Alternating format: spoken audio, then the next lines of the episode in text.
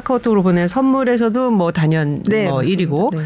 그러고 지금 이제 말 말하려고 하는 기프트 카드, 기프트 카드 네, 뭐 선불 충전금. 네. 네. 어느 정도 규모예요? 음. 이게 지금 지난해 스타벅스에 신규로 쌓인 선불 충전금이 네. 3,402억 원에 달한다고 합니다. 아, 그러니까 1년 새 네, 1년 전보다 84% 증가 이게 이것도 비대면도 영향이 있을 것 같아요. 그렇죠? 네, 네. 그럼 우리가 한번 이렇게 액수만 커진 것이 아니라 뭐 전체적으로 좀 지금 이 업계에서 뭐가 좀 이슈가 되고 있는지 먼저 저희가 리포트를 하나 보시고 그걸 좀 디테일하게 얘기를 나눠보도록 하겠습니다. 스타벅스에서 커피 주문할 때 앱에 미리 충전해둔 돈으로 결제하는 분들이 많습니다. 이런 선불 충전금으로 스타벅스가 지난 한 해에만 3,400억 원 넘는 돈을 받아뒀는데 이렇게 쌓인 막대한 돈을 회사는 별다른 규제 없이 쓸 수 있고 돈을 맡긴 고객을 보호할 장치는 없는 상태입니다. 임태우 기자가 보도합니다. 스타벅스 고객 중에 신용카드 대신 이렇게 스마트폰 앱에 미리 충전해둔 돈으로 결제하는 경우가 적지 않습니다. 스타벅스 카드 한번 뭐 생일 때 무료 쿠폰을 준다든지 이런 것들이 좀 알짜배기 쿠폰 같은 것들이 있어서 충전을 해서 쓰게 되는 것 같아요. 선물 카드나 쿠폰을 선물로 주고받는 경우도 늘고 있습니다. 이런 식으로 고객이 선불로 충전한 규모가 4년 전에 천억 원을 넘더니 작년엔 3,400억 원으로 3년 새 3배 커졌습니다. 웬만한 저축은행 1년치 예적금 규모와 맞먹고 핀테크 대표 주자인 카카오페이와도 비슷합니다. 스타벅스 입장에선 3,400억 원을 무이자로 끌어쓰는 것과 같은데 목 좋은 곳에 매장을 여는 데 쓰는 등 각종 사업에 활용하고 있습니다. 똑같이 고객이 잠시 맡겨놓은 돈이지만 은행이나 핀테크와는 다르게 마음대로 쓸 수 있습니다. 지난해 머지포인트 사태 이후 선불 충전금을 받은 경우 절반 이상을 외부 기관에 맡겨두도록 법이 강화됐지만 스타벅스는 금융회사가 아니라서 적용 대상에서 빠졌습니다. 투자로 손해를 입거나 자금난에 빠질 경우 원금을 보장할 장치가 없는 겁니다. 리스크가 제로인 기업은 없고 언제 예기치 않은 제2의 머지 포인트 사태가 발생될 수도 있거든요. 어, 그걸 예방하기 위해서는 그 고객 자산인 적립금을 어, 보호하는 정책이 좀 필요하지 않을까 이렇게 보는 거죠. 스타벅스는 그동안 유효기간 5년 안에 고객이 깜빡하고 안 쓴 충전금을 수익으로 챙겼는데 앞으로는 기한 없이 사용하도록 하겠다고 한 발 물러섰습니다. SBS 임태우입니다. 네, 아무래도 이제 지난해에 이렇게 폭발적으로 늘어난 것이 이제 비대면이 네. 영향을 미친 거죠, 그죠? 그런 사이렌 오더가 실제적으로 늘은 늘은 거죠. 음. 네, 뭐 저희 커피 음. 한잔 하기도 어려워진 그 사회적 거리두기 네네. 네. 때문에 이제 뭐 선물 주고 받고 기프트 카드 주고 받고 이런 어. 문화가 확산되다 보니까 1년 사이에 84%나 급증한 음. 걸로 보이는데요. 네. 한번 같이 그 표 보면서 네. 얘기 나눠보면 좋을 것 같은데요. 네. 말씀드리다시피 작년에 3,402억 원으로 전년에 비해서 84% 급증했고요. 지난 3년간은 연평균 한 20% 정도 증가했는데 폭발적으로 지난해 그렇죠. 급증한 겁니다. 저기 뭐 네. 오프라인 매장의 늘어난과 같이 이제 뭐 온라인 매출과 네. 매출도 같이 이제 비례적으로 늘어난 것 같아요. 그러니까 코로나 특수까지 노리고 네. 또 수복에 대한 충성도 높은 고객도 많고 뭐 이런 네, 네. 복합적인 요인이 아닐까 생각을 합니다. 그러면 지금 3,400억이 쌓였다고 했는데 사용 고객은 사용한 금액은 어느 정도인 거예요? 그러면 사용한 금액은 한 음. 천억 정도 되고요. 음. 네, 지금 아직까지 고객들이 사용하지 않은 미사용 잔액이 음. 여전히 2,503억 원에 달한다고 합니다. 이게 그렇죠. 거의 뭐 리포트에서도 나왔지만 음. 어, 웬만한 저축은행의 연간 예적금 규모와 맞먹는다고 하거든요. 그렇죠. 네. 이런 식으로 선불 충전금이 다른 업체들도 좀 있지 않나요? 스타벅스가 네. 1등은 아니죠. 어, 네, 핀테크 업체랑 한번 비교를 해보면 좋을 것 같습니다. 네. 한번 표 보면서 얘기를 또 나눠보면 좋을 것 같은데, 일단 그 대표적인 게 카카오페이예요. 1등인데 3,841억인데 카카 아, 스타벅스가 이것보다는 작지만 표 보시면 그래도 어느 정도 티머니나 토스, 네이버페이보다는 상당히 많은 수준인 걸 볼 수가 있습니다. 스타벅스는 단일 매장이잖아요. 네, 커피에 커피만 네. 쓸수 있는 거니까. 네, 상당한 규모예요. 네이버페이도 많이들 이용하시는데 세배 수준이고요. 토스도 음. 많이 이용하시는데 거의 뭐 두 배 정도 되는 그렇죠. 규모입니다. 네, 네. 스타벅스 은행 차려도 될 것 같아요. 그런 말이 나올 수 있겠어요. 네, 네, 정말 그런 얘기가 나올 만도 한데요. 음.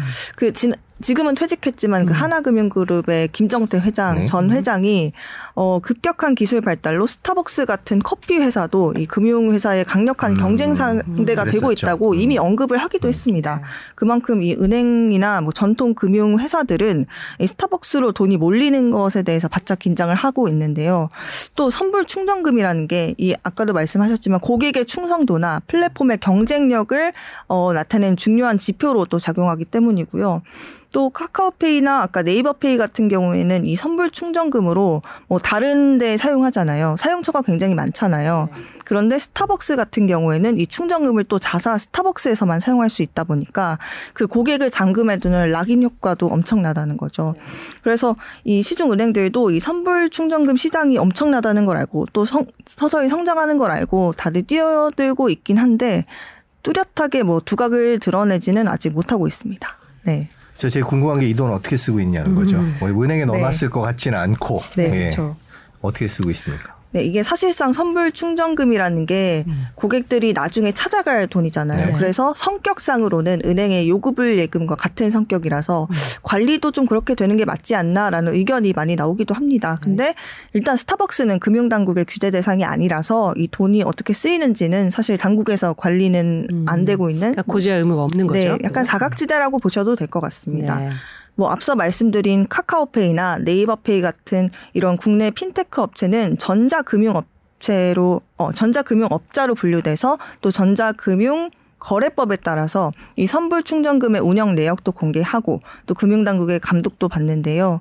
그 그리고 법적 강제 사항은 아니지만 지난 머지 포인트 사태 이후로 금감원이 또 가이드라인을 만들어서 이 선불 충전금의 절반 이상을 외부 기관에 신탁하거나 또 지급 보증 보험을 가입하도록 또 이거를 분기별로 공시하도록 어 해놨습니다. 하지만 스타벅스는 뭐 다들 아시다시피 전자금융업자는 아니잖아요. 네. 음료 제조하는 회사지. 그래서 네.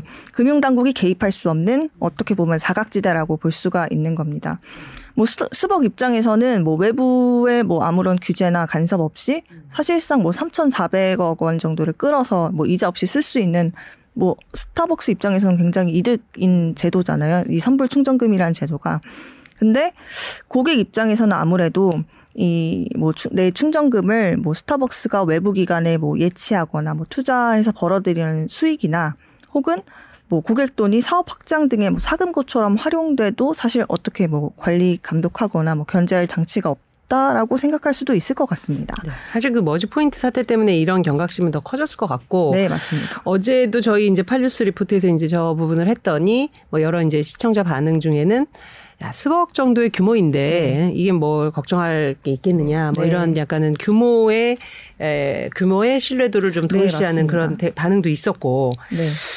그 결국은 게 고객 보호 장치 문제예요. 그죠? 고객이 네. 이거를 떼이지만 않으면 사실은 네, 사실 음. 그렇게 되지만 않으면 음. 아까 뭐 스타벅스가 워낙 규모도 있고 음. 고객이 뭐 선불금을 이걸 뗄 우려는 음. 거의 하지 않아도 되겠지만 음. 이 장치가 없다는 게좀 음. 경각심을 가져야 될 부분이 아니냐 이런 어 취지고요.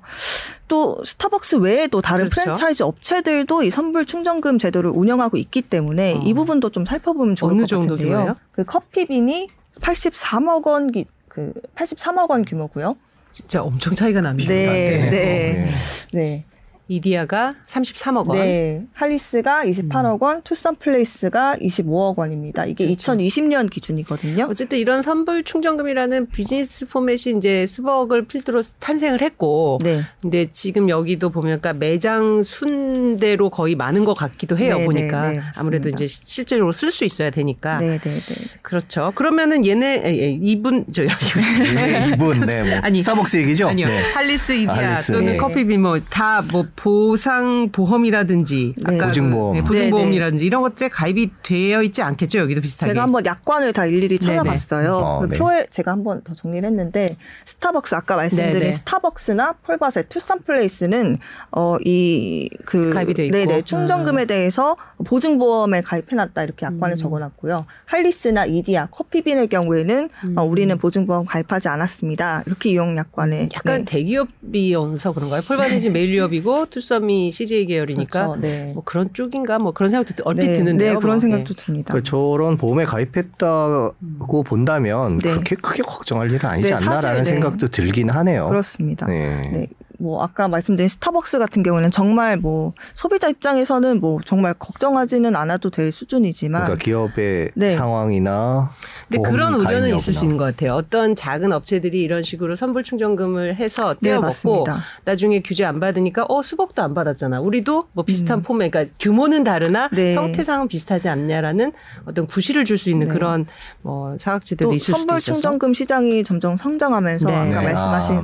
조그마한 업체들도 뛰어들 수 있는 부분이다 예. 보니까 이런 제도적인 보호 장치가 없다 보니까 음. 소비자들도 좀 경각심을 가질, 가졌으면 좋겠다는 음. 마음에서 소개를 드리는 거고요. 또 음. 이런 취지에 공감해서 지난해 말쯤에 또 이런 제 선불 충전금에 대한 우려, 제2의 머지 포인트 사태를 막자 이래서 이런 커피 프랜차이즈 업체들의 이 선불 충전금 일부를 뭐 외부에 신탁하거나 보증보험에 가입하게 하도록 하는 법안도 발의가 됐었으나 네. 지금 뭐 계류 중인 음. 걸로 보입니다. 이게 네. 다 새로운 사업에 새로운 업태가 음. 등장하면서 이제 네. 규제가 따라올 거냐 말, 말 거냐. 최근에 이제 뮤직카우의 그런 증권성 네. 논란도 결국 핵심은 고객 보호 장치가 있느냐였거든요. 네. 그래서 임시로 이제 국민당국 허가를 해주고 6개월 내에 마련하라 이렇게 지침을 한 것. 것도 한번 이런 앞으로 이제 빅테크와 뭐 여러 가지가 유기적으로 생기면서 이런 현상은 또 음, 반복될 음, 그렇죠. 것 같다는 생각이 새로운 분야니까요. 네. 그러니까 저희가 하는 말은 스타벅스 걱정이 아니라 네. 이런 제도적 장치가 네. 네. 필요하지 않겠느냐라는 얘기 음. 말씀을 드리고 있는 거고요. 네. 유효 기간 얘기를 마지막으로 좀 네. 해야 될것 뭐 같아요. 이거는 조금 다른 얘기지만 이 스타벅스 얘기를 또 해보자면 이 스타벅스의 그 충전금 유효 기간이 5년이었어요. 그래서